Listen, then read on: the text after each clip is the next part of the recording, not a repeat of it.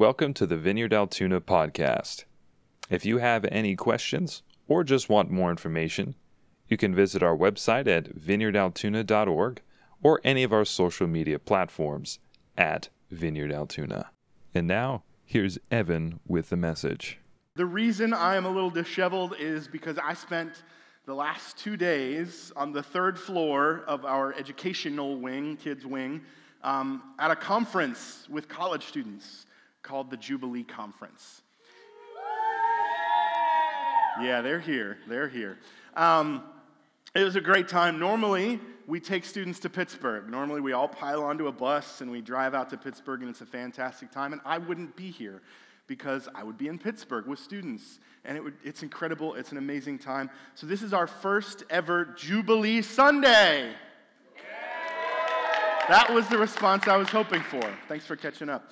Um, so, what we want to do today is kind of help you understand what this Jubilee Conference is because it's something that I've been doing for a number of years and that transformed my life. And it's part of the reason I do the work I do today. And we wanted to share that with y'all um, and hopefully continue to share it in the future as we hopefully go to Jubilee every year from here on. But the last couple of years, Jubilee has been virtual due to the pandemic. Um, uh, but this year, uh, we, with our, our, I just came on staff with the Vineyard uh, a couple years ago, and it's as we've, uh, this was our a great opportunity to use this building. Uh, of course, we just moved in here not too long. It was a great opportunity to use this building. We put a projector up, and we had these big speakers, and we got as close as we could. I even used a microphone for like all 15 students that were there, and I was like, this is to be really obnoxious. Just deal with it, okay? And they loved it. It was fantastic. So, um, so again, we, we spent the last couple days doing this, um, and Friday night into Saturday, I think I got like three, maybe three and a half hours of sleep on an air mattress. I'm still recovering. So if any of this message feels disheveled to you this morning, that's why. Um, if, if any of this message speaks to you and comes together and, and helps uh, move you along in your journey in faith at all, it's because we serve a good God, and He uses broken people to redeem and restore his world, to move his people forward. And so um, uh, we're going we're gonna dive into Jubilee a little bit. I want to read a passage from Exodus, and then I want to talk to you a little bit about my own Jubilee experience, walk you through what Jubilee is, let you, and, and, and like what some of what we learned this weekend was. Um, and then also, we're going to have a few students come up and tell you about their experience towards the end. Um, so, um, I was gonna I was gonna read this passage first, but I'm feeling a little woo so I'm gonna pray and ask the Holy Spirit to come. So Holy Spirit, come.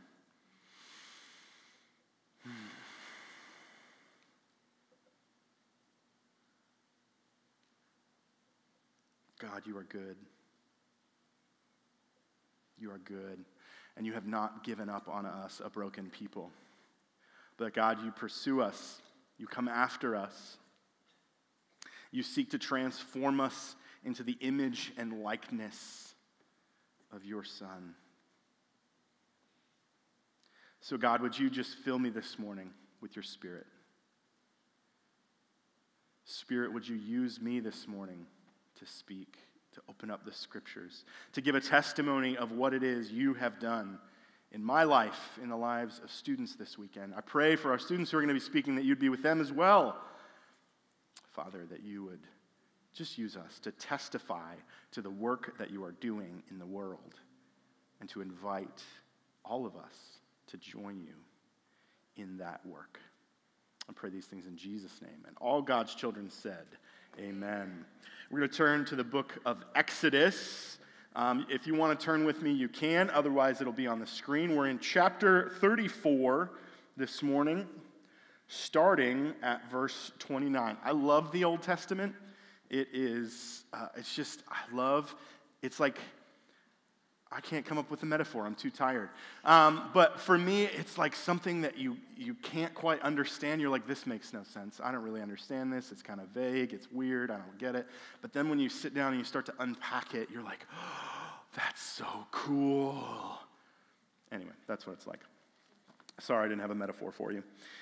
Exodus chapter 34, starting at verse 29. The context is that the Israelites are out in the desert, okay?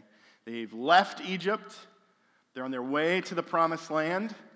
They're relearning what it means to be the people of God, okay? And we encounter Moses. And he's gone up to Mount Sinai to meet with the Lord, okay? Starting at verse 9, it says, When Moses came down from Mount Sinai with the two tablets of the testimony in his hand, as he came down from the mountain, Moses did not know that the skin of his face shone because he had been talking with God. Aaron and all the people of Israel saw Moses, and behold, the skin of his face shone and they were afraid to come near him. But Moses called to them, and Aaron, and all the leaders of the congregation returned to him, and Moses talked with them. Afterward, all the people of Israel came near, and he commanded them all that the Lord had spoken with him on Mount Sinai. And when Moses had finished speaking with them, he put a veil over his face. Whenever Moses went in before the Lord to speak with him, he would remove the veil until he came out. And when he came out and told the people of Israel what was commanded, the people of Israel would see the face of Moses, that the skin of Moses' face was shining, and Moses would put the veil over his face again until he went in to speak with him. This is the word of the Lord. Thanks be to God. So we're going to come back to this passage a little bit later, okay? This is, this is, this is like the setup for later. So just take that story and kind of like set it to the side for a minute because we're going to come back to it a little bit later. And, and I want to tell you a different story, and that's, that's my story, a little bit of my story. Um, I grew up in the church. I've told some of you have heard this story before. I grew up in the church. My dad was a Presbyterian pastor. I had a really good foundation of faith. Parents, if you're raising your kids to believe in Jesus, good work, okay? It, it does make a difference, okay? Um, I, I had a really good foundation of faith. They exposed me to church, to the scriptures, um, to learning about God, to, to, to following God, to praying, all of these things, what it looked like to be a person of faith. Now, of course, I was young and I was all over the place, and so I didn't get everything right away. Um, I, one thing I reflect on a lot is like, I wonder how much they told me that I didn't remember, that later on I was like, I wish they would have told me this. And if I talked to them about those things, my parents would be like, Yeah, we, we did. We had that conversation. You don't remember? And I'd be like, No, not at all. So, I mean, parents, again, if you're telling your kids things they may not remember, but maybe God is preparing them for something else. So, but I had this really good foundation of faith. And it was in high school that I started to make it my own, okay? Uh, I, I, I had a relationship with Jesus, and I was like, Jesus, I want you to be my Lord and Savior. I want to follow you. Um, and that was cool. Uh, and it was, my life began to change at high school as I really started following Jesus and learning what it was like to follow him. But I started to have this like doubt or this, these questions that I wasn't really sure about why I was a Christian. I knew I was a Christian, um, and I guess I knew why I was a Christian, but I didn't know what my Christianity was for. I didn't know what, what it was for. Like, what is faith for?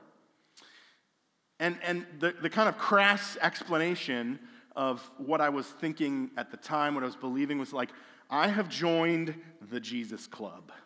I'm in the Jesus Club, okay? I'm a, I'm a card carrying member of the Jesus Club. Bible toting, worship song singing, member of the Jesus Club, okay? So I'm in the Jesus Club, and in the Jesus Club, you, you sing songs, you read the scriptures, you, you learn about them, and you don't do bad things, okay? You have to stop doing bad things because it's only people who are not in the Jesus Club that do bad things. So I'm in the Jesus Club, I'm doing all the things, and I'm not doing, and I was like, okay, what's next? And it's like, well, I think we're just supposed to get other people to join the Jesus Club, okay? So we're getting some other people in the Jesus Club. And, uh, and so I tried to do that. I'm not very good at it. Um, God is very good at it and has used me more over the years. But I was like, at, at, at a point, I was like, is this it? Is this, is this, is this really what it's all about? It's like, I'm, I, I, I do the things that I'm supposed to do. Don't be bad, be good, and get people to join the Jesus Club. That's, that doesn't, that sounds kind of dumb. It's like, I don't, I don't, I don't, I don't know if I want to make my life about that. And these are some of the questions that I was asking in high school. Um, and I'll, I'll never forget, um, I, was, I started going on college tours to figure out where it was that I was going to go to college.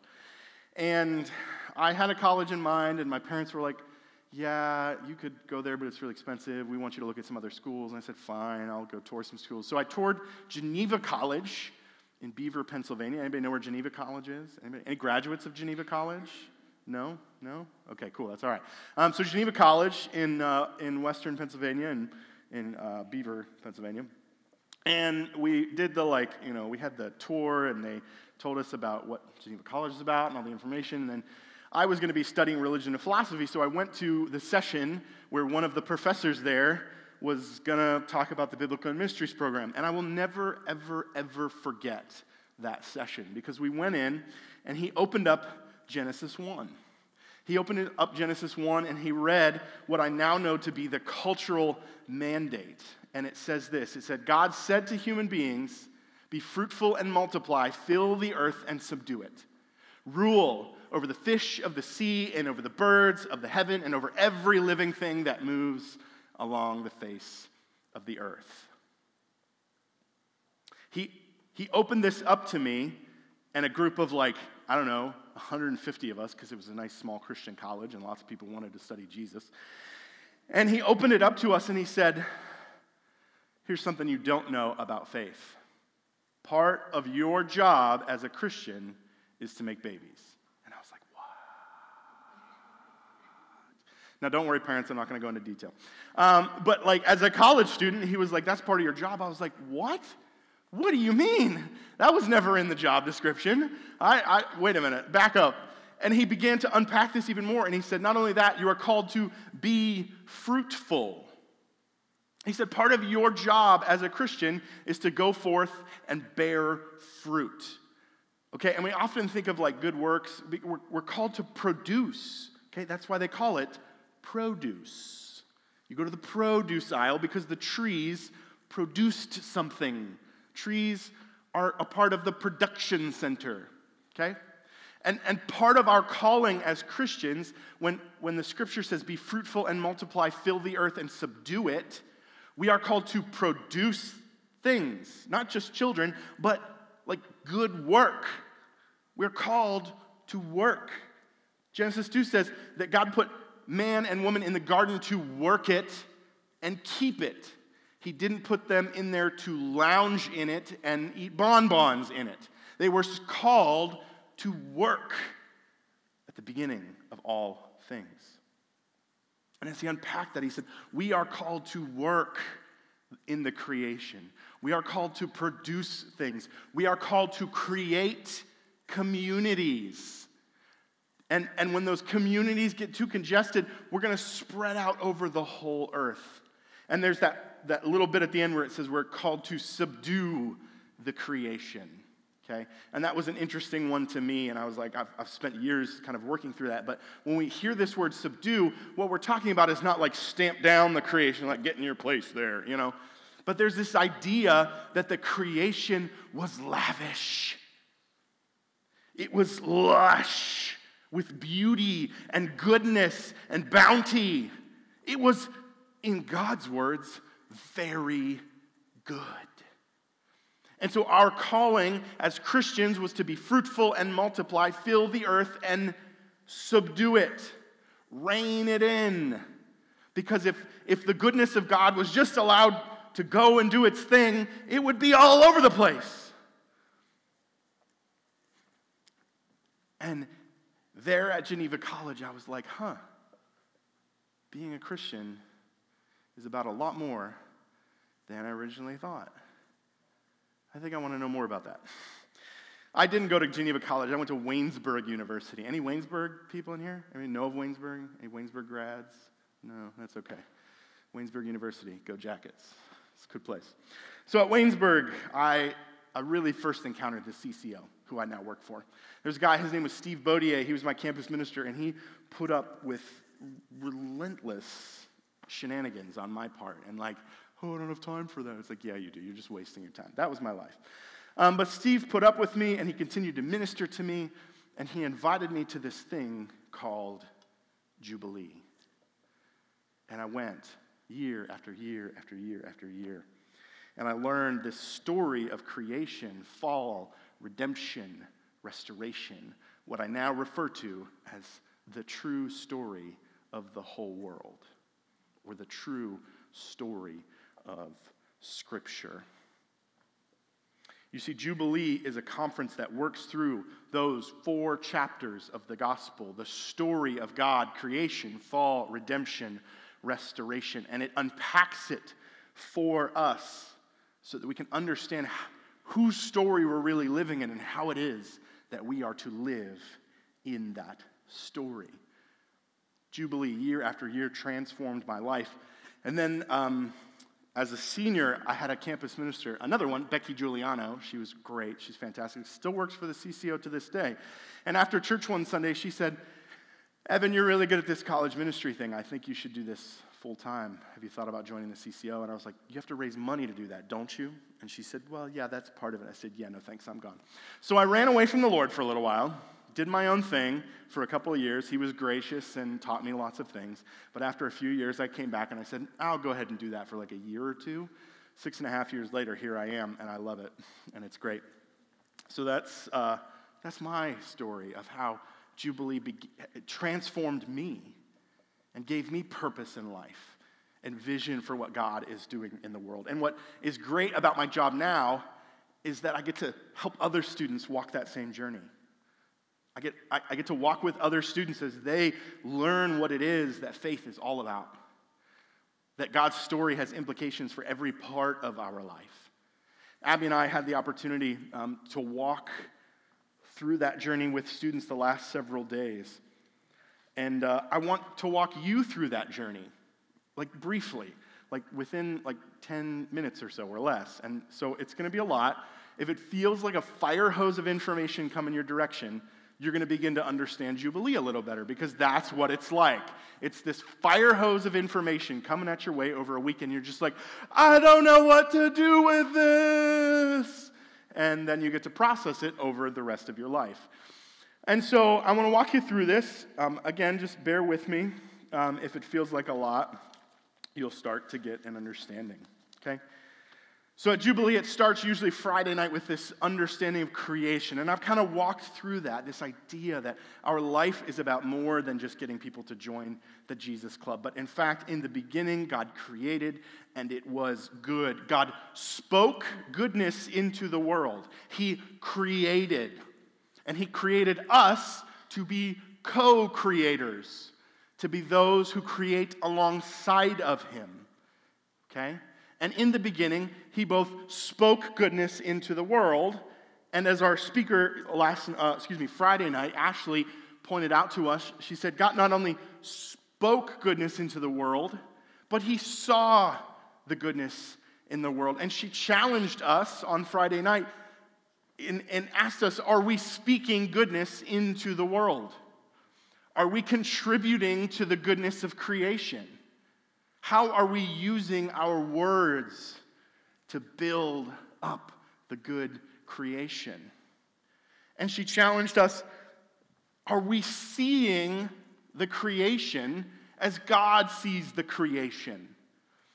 Are we viewing the world through God's eyes or through our eyes?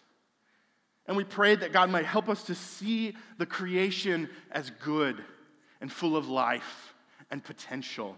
I'm struck standing back here that if, y'all haven't noticed this before, there's someone painting in the back.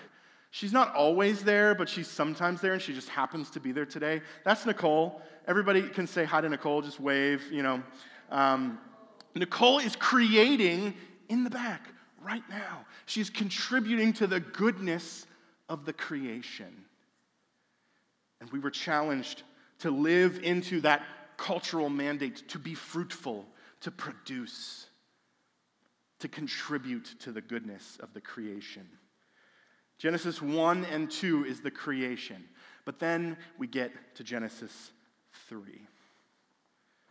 Genesis 3 is one of my favorite chapters in the entirety of Scripture because it is Genesis 3 that helps me make sense of the fact that the world is not as it should be.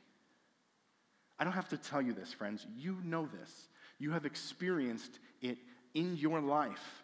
And I have zero doubt about that because all of us, for the last two years, have lived with a disease that reminds us on a daily basis that the world is not as it should be, that there is something deeply wrong in the world. You see, God's good creation was marred by sin. Adam and Eve did that which God told them not to do. He said, You have one job. Well, you have multiple jobs, but just don't eat from that fruit. That fruit, that's it. Just don't eat from that fruit. Everything else in bounds, that out of bounds. But Adam and Eve decided that they knew better than God and that they were going to take matters into their own hands. And so they took the fruit and they ate it. And the world has never been the same since. We heard from uh, a Dr. Curt Thompson, who is a psychologist in DC and has written books on shame and its effects on, on us as humans and how that connects to the fall, to the brokenness. And he said, We don't just ask what's wrong with the world, we ask what happened to the world. What is the thing that made the world not as it should be? And pointed to this uh, moment in the garden when everything fell apart. He talked about how we all tell stories that help us make sense of life. Oftentimes, we have um, things that go on in our lives that are traumatic and that we don't understand. And so we tell ourselves stories to make, to, to make sense of them and to cope with them.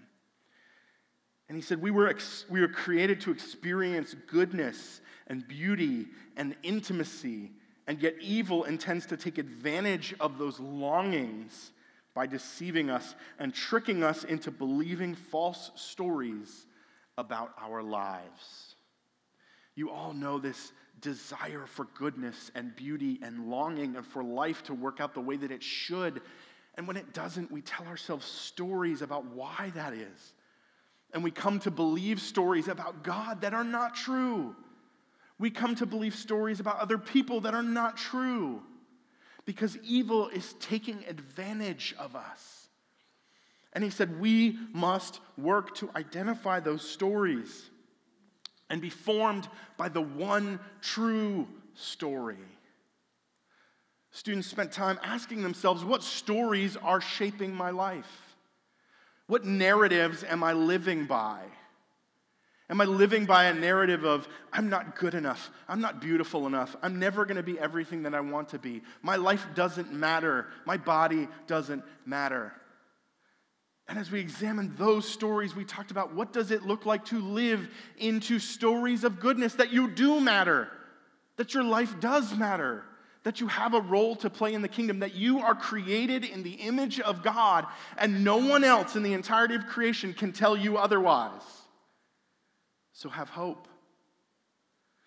The fall is the worst part, but for me, it is also the most hopeful part because it doesn't get the last word. After the fall comes redemption.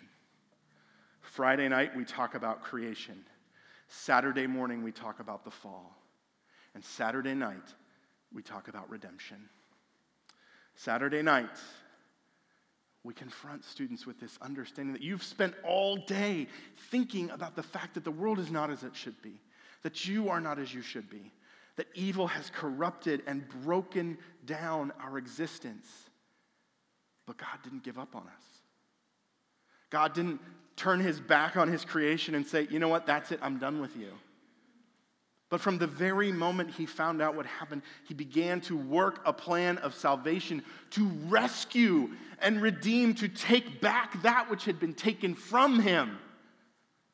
And the rest of the Old Testament is God's plan working itself out over time to redeem lost, broken, evil sinners and to restore them to the, the the life they were supposed to live. Bryan Loritts um, spoke to us. Um, we did things a little differently because of timing. We normally we would talk about restoration on Sunday morning and redemption Saturday night. We crammed it all into one session. But Bryan Loritts talked to us about salvation, about redemption. He unpacked Matthew 4, where Jesus points to John the Baptist as the greatest of all time, the goat said, I want to talk to you about being the goat. He helped us understand that greatness can't be found in our circumstances, the things that change around us. We can't find greatness there. He said we can't find greatness in our status, and that we can't even find greatness in religion. As Jesus picks apart the Pharisees and says, You're not doing it. You're not, you, you want greatness, but that's not what's happening. You want to leave a legacy of greatness? Bryan taught us that only in having our life tied to Jesus can we really leave a legacy of greatness. Only in being a part of what God is doing in the world can we leave a legacy. One of the things that stuck out to me from the weekend, he said this. Um, he he uh, spent a long time as a pastor in Memphis, where we've taken students in the past. And so I've spent some time in Memphis. And he said, I was a pastor in Memphis, Bryan did. And he said, one of the things that Memphis is known for is being the, the site of the, the first 48 TV show. There's a lot of murders that happen in Memphis. Um, there's lots of killing. And he said, he said, you know, for all those years I lived in Memphis, there's only one killer that I remember. There's only one name, and that's James Earl Ray. He's the only one I remember. And he said, I don't remember James Earl Ray because he was a killer. I remember James Earl Ray because of who he killed. You see, James Earl Ray killed Martin Luther King Jr. It was only by having his name tied to such a man that James Earl Ray is remembered. He said, if we want to be remembered, if we want to leave a legacy, we have to tie ourselves to Jesus. We have to tie ourselves to what he did on the cross. We have to surrender ourselves to lay our lives down before Him and believe that only in Him is there life, that He is redemption. He, Bryan challenged us to ask ourselves where we were fishing for greatness. And he reminded us that if we want to leave a legacy of greatness, that we need to tie ourselves to Jesus. We wrapped things up in restoration revelation. This was mind blowing for me when I first heard this stuff. That, that God is not in the business of just throwing away his creation. He's not in the business of snatching people out of the world and be like, well, that's, I'm done with that, but I'll grab these people and I will take them and I'll, we'll live forever in the sky and that's cool, you know, we'll just do our thing. But in fact, if we read scripture, if we pick apart Revelation, what Revelation tells us is that God is in the business of defeating evil, of purging the world of the corruption brought by evil. But when he does that, God is in the business of restoring his good creation. Revelation says that the New Jerusalem, where we are to live together with Jesus, we don't go to the New, New Jerusalem, but the New Jerusalem comes down to us. John says, I saw a city descending on the clouds. Behold, the dwelling place of God will be with man. And I was like, what?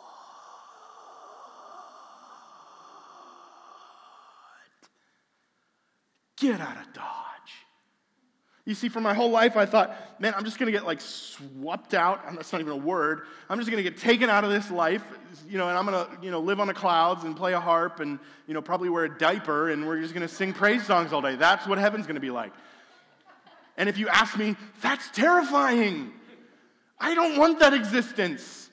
That sounds horrible, but you see, what Revelation tells us is that God is in the business of redeeming and restoring the creation. Heather Strong Moore is a CCO staff person who's been working for over 17 years with college students, and she took us home. She ended the conference and she talked about our heavenly home. I thought that was fun to think about. She read Revelations 21 and 22 and had us imagine God's redeemed creation where the glory of the kings would be brought into the kingdom. I wanted to read that, that passage, but I don't think we're going to have time. Have you ever heard this the song on the saints come marching in? Oh, when the saints come marching, come on. Oh, when the saints come marching in. Dun, dun, dun. I don't know any of the words, but I know it's a song, right? You know it's a song. Where do you think that song comes from? Comes from the book of Revelations. when the saints come marching into the restored kingdom, the new Jerusalem, Revelation says that the glory of the kings will be brought into the kingdom. What is the glory of the kings? We, kings and queens, have been called to rule over God's good earth, to be not the ultimate king, but kings of the things that God has called us to rule over. And you see, if we do that well, if we live as God has called us to live, creating, recreating, redeeming, taking back from evil, if we build things that are truly good and God honoring in this life, I've come to believe that when God redeems and restores the whole world, that those things can be present in the new kingdom, in the new Jerusalem.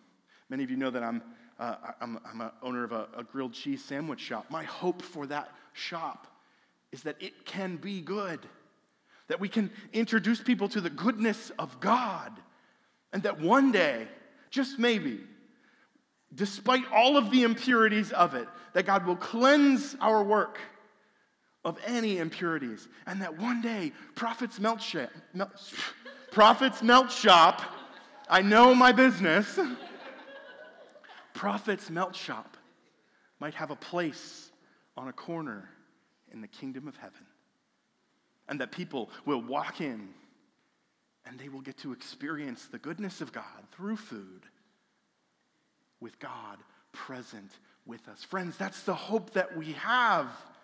Not that this life is fading away, but that one day it will be redeemed and restored, and we will live in this place with this wood and these floors and these bodies in the new creation. We can't get it there, don't hear me wrong. We can't make it happen. But until the day it comes, we live into the kingdom as if it exists before it's even here. Heather gave us three points to think about. She said, Don't give up on your bodies, which is so important for college students who are struggling so hard with depression and anxiety and peer pressure and, and, and um, self image problems. She said, Don't give up on your bodies. Don't believe the lies about your bodies. And so, friends, wherever you are at today, don't give up on your bodies. God wants to redeem and restore them. She pointed out the fact that Jesus was risen from the dead with his scars that the disciples put their hands, their fingers, where the holes were. And she said this she said, Jesus was raised with his scars, but without his pain. What a beautiful thought. She said, One day, we too who believe in Christ will be raised from the dead with our scars, but without our pain. That we will need us, she said, software update. I thought that was cool. But that one day we will live in the kingdom with God. She said, Don't give up on your bodies. She said, Build the good be about the good work that we were called to at the beginning of all things to be fruitful, multiply, fill the earth, and subdue it. And lastly, she said, we should honor the creation. We should honor the world that God had given us. When I teach this to my students, I often tell them, I said, Imagine that I gave you the keys to my house and let you live there for like a year. I'm like, hey, here's my house, here are the keys, please take care of it rule over it well, enjoy everything. You don't hold back, it's all for you, but enjoy it. How would we expect them to? I was like, how, how do you think you should treat my house? Well, it's not yours, it's mine. But I'm letting you use it, but take care of it. But use it, but take care of it. But like, use whatever you want, but like, I don't know, take care of it. This is what God has done with the kingdom. And so when we live in the world, we are to honor the creation that God has made, that He has let us live in. I'm doing better than I thought I was going to do, friends. I'll be honest with you. I know that's a lot of information creation, fall, redemption, restoration. That's a lot. Now, uh, again, imagine trying to absorb even more information. Like, spend an hour on each of those, plus some breakout sessions, and do all of it on like three hours of sleep and like heavy, heavy doses of caffeine. I mean, heavy doses of caffeine. That's what Jubilee is like. And over the last couple days, we got to do that with about 15 different students. As crazy as it sounds, they did it, and it was amazing. And here's the thing, friends. I want you to know about Jubilee, and I want you to know that story of creation, fall, redemption, restoration. And I want it to transform your lives. But what I'm here to tell you today is that there were students here over the weekend whose lives were transformed by that story. And I want you to hear it from them. And so I'm going to ask Michaela and Leah to come up on stage. Why don't you guys give them a warm welcome?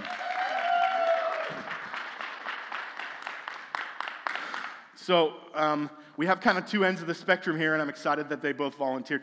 They, they jumped on this last night. I was like, hey, I need people. And they're like, we got you. And I was like, cool. So, um, but uh, Michaela is a first year student studying nursing correct? I was like, I'm like, I know she's already kind of a nurse, but I think she's studying nursing. So she's a first year student um, studying nursing. Cool story. My mother in law, who's here today, texted me, texted me about Michaela, who went to Bellwood, and she's like, hey, there's this girl. She's really cool. You should get connected. And then Texas Roadhouse, I was sitting there over a steak going, hi, my name's Evan. I do campus ministry at Penn State Altoona. Do you want to come hang out with us sometime? And then I went back to my steak. And little did I know that Michaela was going to become a part of our ministry and an amazing part of our ministry. And we're super glad to have her as a part of what we've been doing. She was there. Um, and then Leah is a senior. She's been here for four years, and she's about to graduate. Pray for her. Um, she's got a lot of big decisions coming up, but this is her fourth Jubilee. She got to do two of them in Pittsburgh. Did I do that right? Third, I lied. She's going to tell you even more about that. I'm just going to turn it over to Michaela. She's, I've been going too long. Michaela's going to tell you a little bit about her Jubilee experience. So. Hello. Uh, my name is Michaela, and I'm a freshman at Penn State Altoona in the nursing program. I signed up for Jubilee with every intention to grow in my faith. The week leading up to Jubilee, my mom was hospitalized in Pittsburgh. Even though she was out there, I still felt this strong urge to show up to Jubilee and experience something amazing that God had so perfectly laid in front of me. Everyone from CCO um, had told me that this would be life changing and something I would remember for a lifetime. And let's just say they were not wrong. I walked into this very building broken, doubting, not sure where my life was supposed to go, and truly questioning what my purpose in living for Jesus looked like. I knew who God was, but wasn't sure if I was all in and was ready to let Him have complete control over my life. I left knowing exactly what it was that God had wanted for my life. He opened my eyes to, not real, to realize not only through the main sessions, but through the small breakout sessions that there was so much more to my broken heart than I had ever even began to imagine. You see, we think that like going to church and reading the Bible and praying to God and doing good deeds is enough to get us into heaven. And sure, all those things are great factors in getting us there, but there's so much more than that. We are to completely give ourselves to God in such a way that we don't even wake up in the morning without praying to Him first and thanking Him for letting us see another day. We focused on four main themes, like Evan mentioned, during our time at Jubilee creation, the fall, redemption, and restoration. They all made a significant impact on my life as a Christian and how I choose to serve God going forward, but the one that stuck out the most for me was redemption. I was being given a second chance to do life better than I was before. How awesome is it that our God gives us opportunities like this? Not only did I feel like I had a complete transformation, but others could see how God was being a light in my life and how He was speaking through me. One of the many questions that came up during Jubilee was How do you want to leave a legacy of greatness?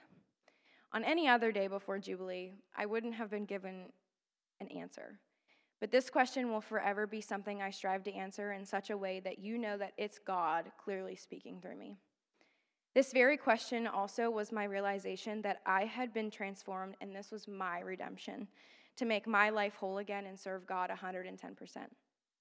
I work as a nurse, for those who don't know me, and I come across many of my patients who are unsure of their purpose on this earth and why God kept them here when they are better off in heaven.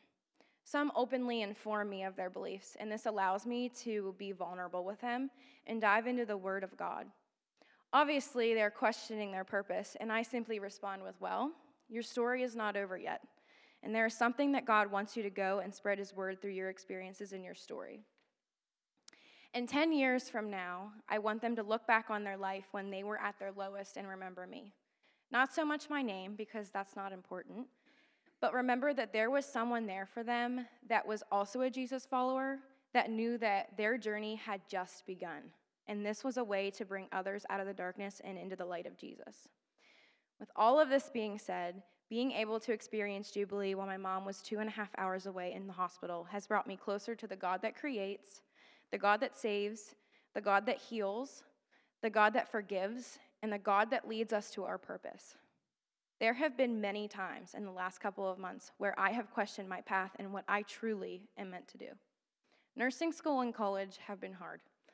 But it's encounters like this one where God speaks directly to us through others and through our experiences that we are shown where we are meant to be, even though the road getting there was rough. Titus 2:11 says, "Your life can tell Jesus' story." And there is no better testimony than when we pray for clarity and it's literally laid right in front of us. Then we can rejoice and tell everyone about the God who saves our soul. That is the legacy of greatness I want to bring to others. I want other Christian followers to know that their stories aren't finished and to keep spreading the word of God till their race is run and it is finished. Thank you.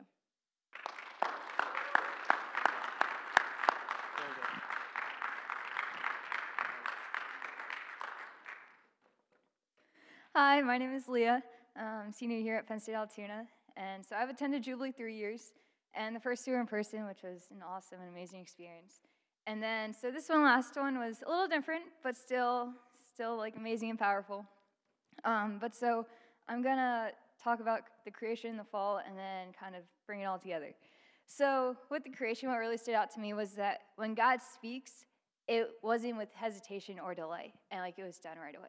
And that just really spoke to me. Not sure why um, in the beginning, but then kind of stood out to me later. But then it also stood out to me that when God was making things, he also saw, and he saw that they were good. And he gave us that stamp of goodness. Like, God didn't just make the earth and like be like, oh, yeah, that's good. And then like make mankind and be like, ah. He made mankind and saw that it was good. And so he made each and every one of us and saw that it was good. And that really spoke to me then. And so with the fall, it kind of started out talking about how like the descent started with an intimate conversation and how like God made us in an intimate way. And then it kind of went into like shame and how like once it's embedded, it grows until we share it. But the way we remember it is the way that we're going to shape the experience. And so when we turn away from telling our story, it allows us to live into telling Jesus' story.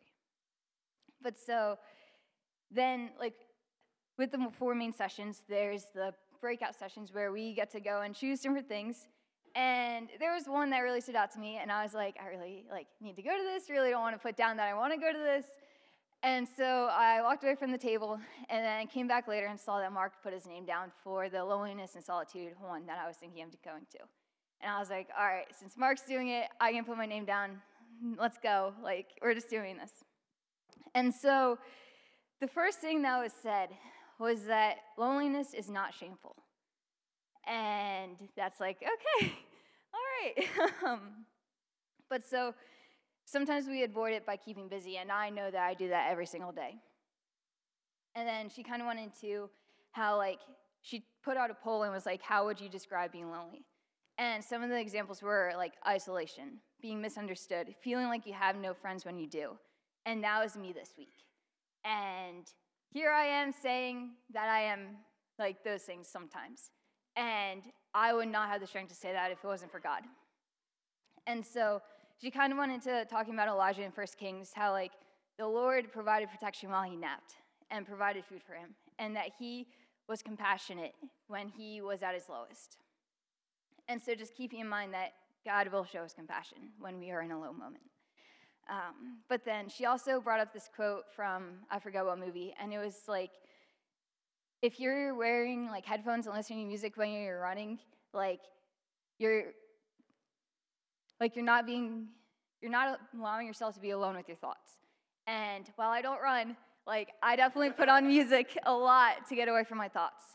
Um, and that kind of went into this being with the solitude and how like we're staying busy so that we're not alone with our thoughts. And how like in Exodus 34, um, when, Moses, when Moses spent time alone with God, his face glowed. And so, knowing that, like, when I got to spend time alone after things like started coming together, and realizing how much God loves me, and it's more than anybody else could, and how important that is to remember.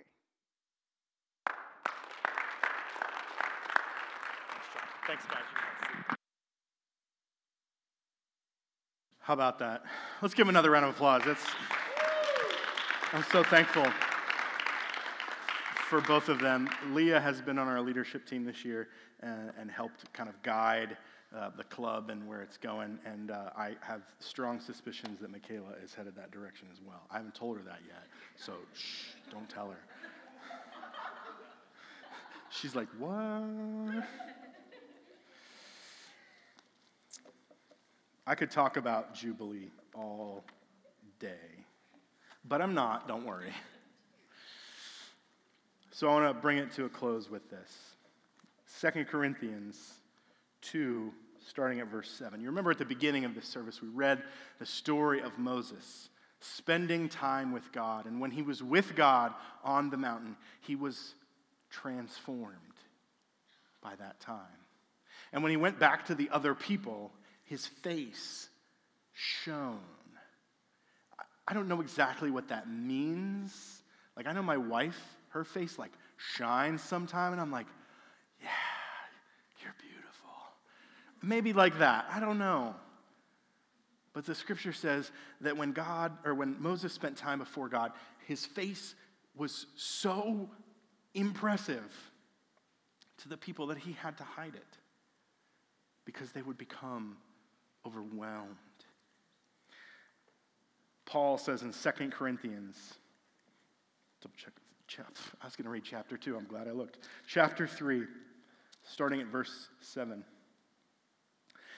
Paul says, Now, if the ministry of death, carved in letters on stone, came with such glory that the Israelites could not gaze at Moses' face because of its glory, which was being brought to an end, will not the ministry of the Spirit have even more glory?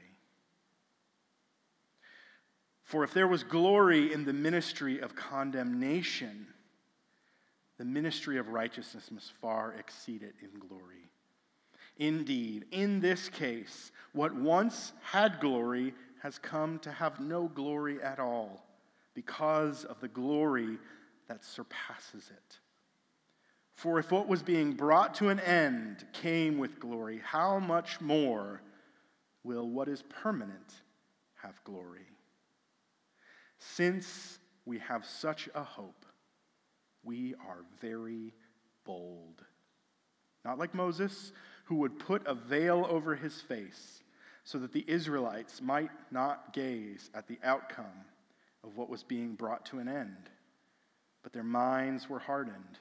For to this day, when they read the Old Covenant, the same veil remains unlifted, because only through Christ is it taken away.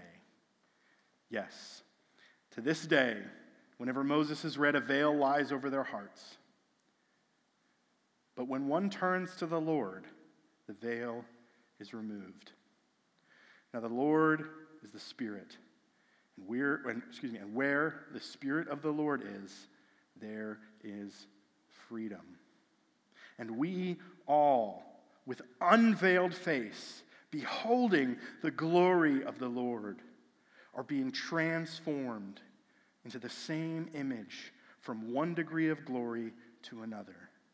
For this comes from the Lord, who is the Spirit. You see this story of creation, fall, redemption, restoration. This story of Scripture, this true story of the whole world, should transform us. As we who believe in Jesus, we don't go about our lives as if it is not true, as if it does not matter. Jubilee, the entire conference, is about understanding that everything belongs to God. That everything, that there is not a single square inch over the whole creation over which God as Savior does not say, That is mine. I care about that. I have something to say about that. Jubilee, at its essence, the conference, is meant to bring people, to bring students before the face of God so that they can hear the glory of His story, that they can understand the goodness of the creation, the bounty and the potential which God planted in it, that they might understand their role as image bearers and creators, but that they might also understand that evil has taken hold of the world and corrupted it in endless ways, but that God sent his Son to rescue us from darkness to rescue us from that corruption and to set us free to live into the new kingdom. To live not as if death still reigns, not as if sin still has hold of our lives, but as if Christ has already come, He has already won the war, and He has installed us as rulers over His creation once again, that we might recreate that we might do good work to the glory of God as we wait for Christ to come in fullness and to restore all things to their intended state, to make all things new again. As students begin to understand that story and their place in it and are transformed by it, we call them to go we say, Go. Go into all the world and tell that story. Tell that story to everyone you meet and live that story in everything that you do. That all things matter to God. So, how do you do the redeeming work of creation as a doctor, as a nurse, as an engineer, as a butcher, a baker, a candlestick maker? all of these things can bring glory to God because they will one day be part of God's new world. And we say, Go into all the world and shine with an unveiled face. Show the world your transformation that they might be transformed in the same way that you are. Thank you again for choosing the Vineyard Altoona podcast. We're so excited to see how God will release his kingdom in and through you today for the glory of Jesus Christ. With this, be blessed, and we'll see you next time.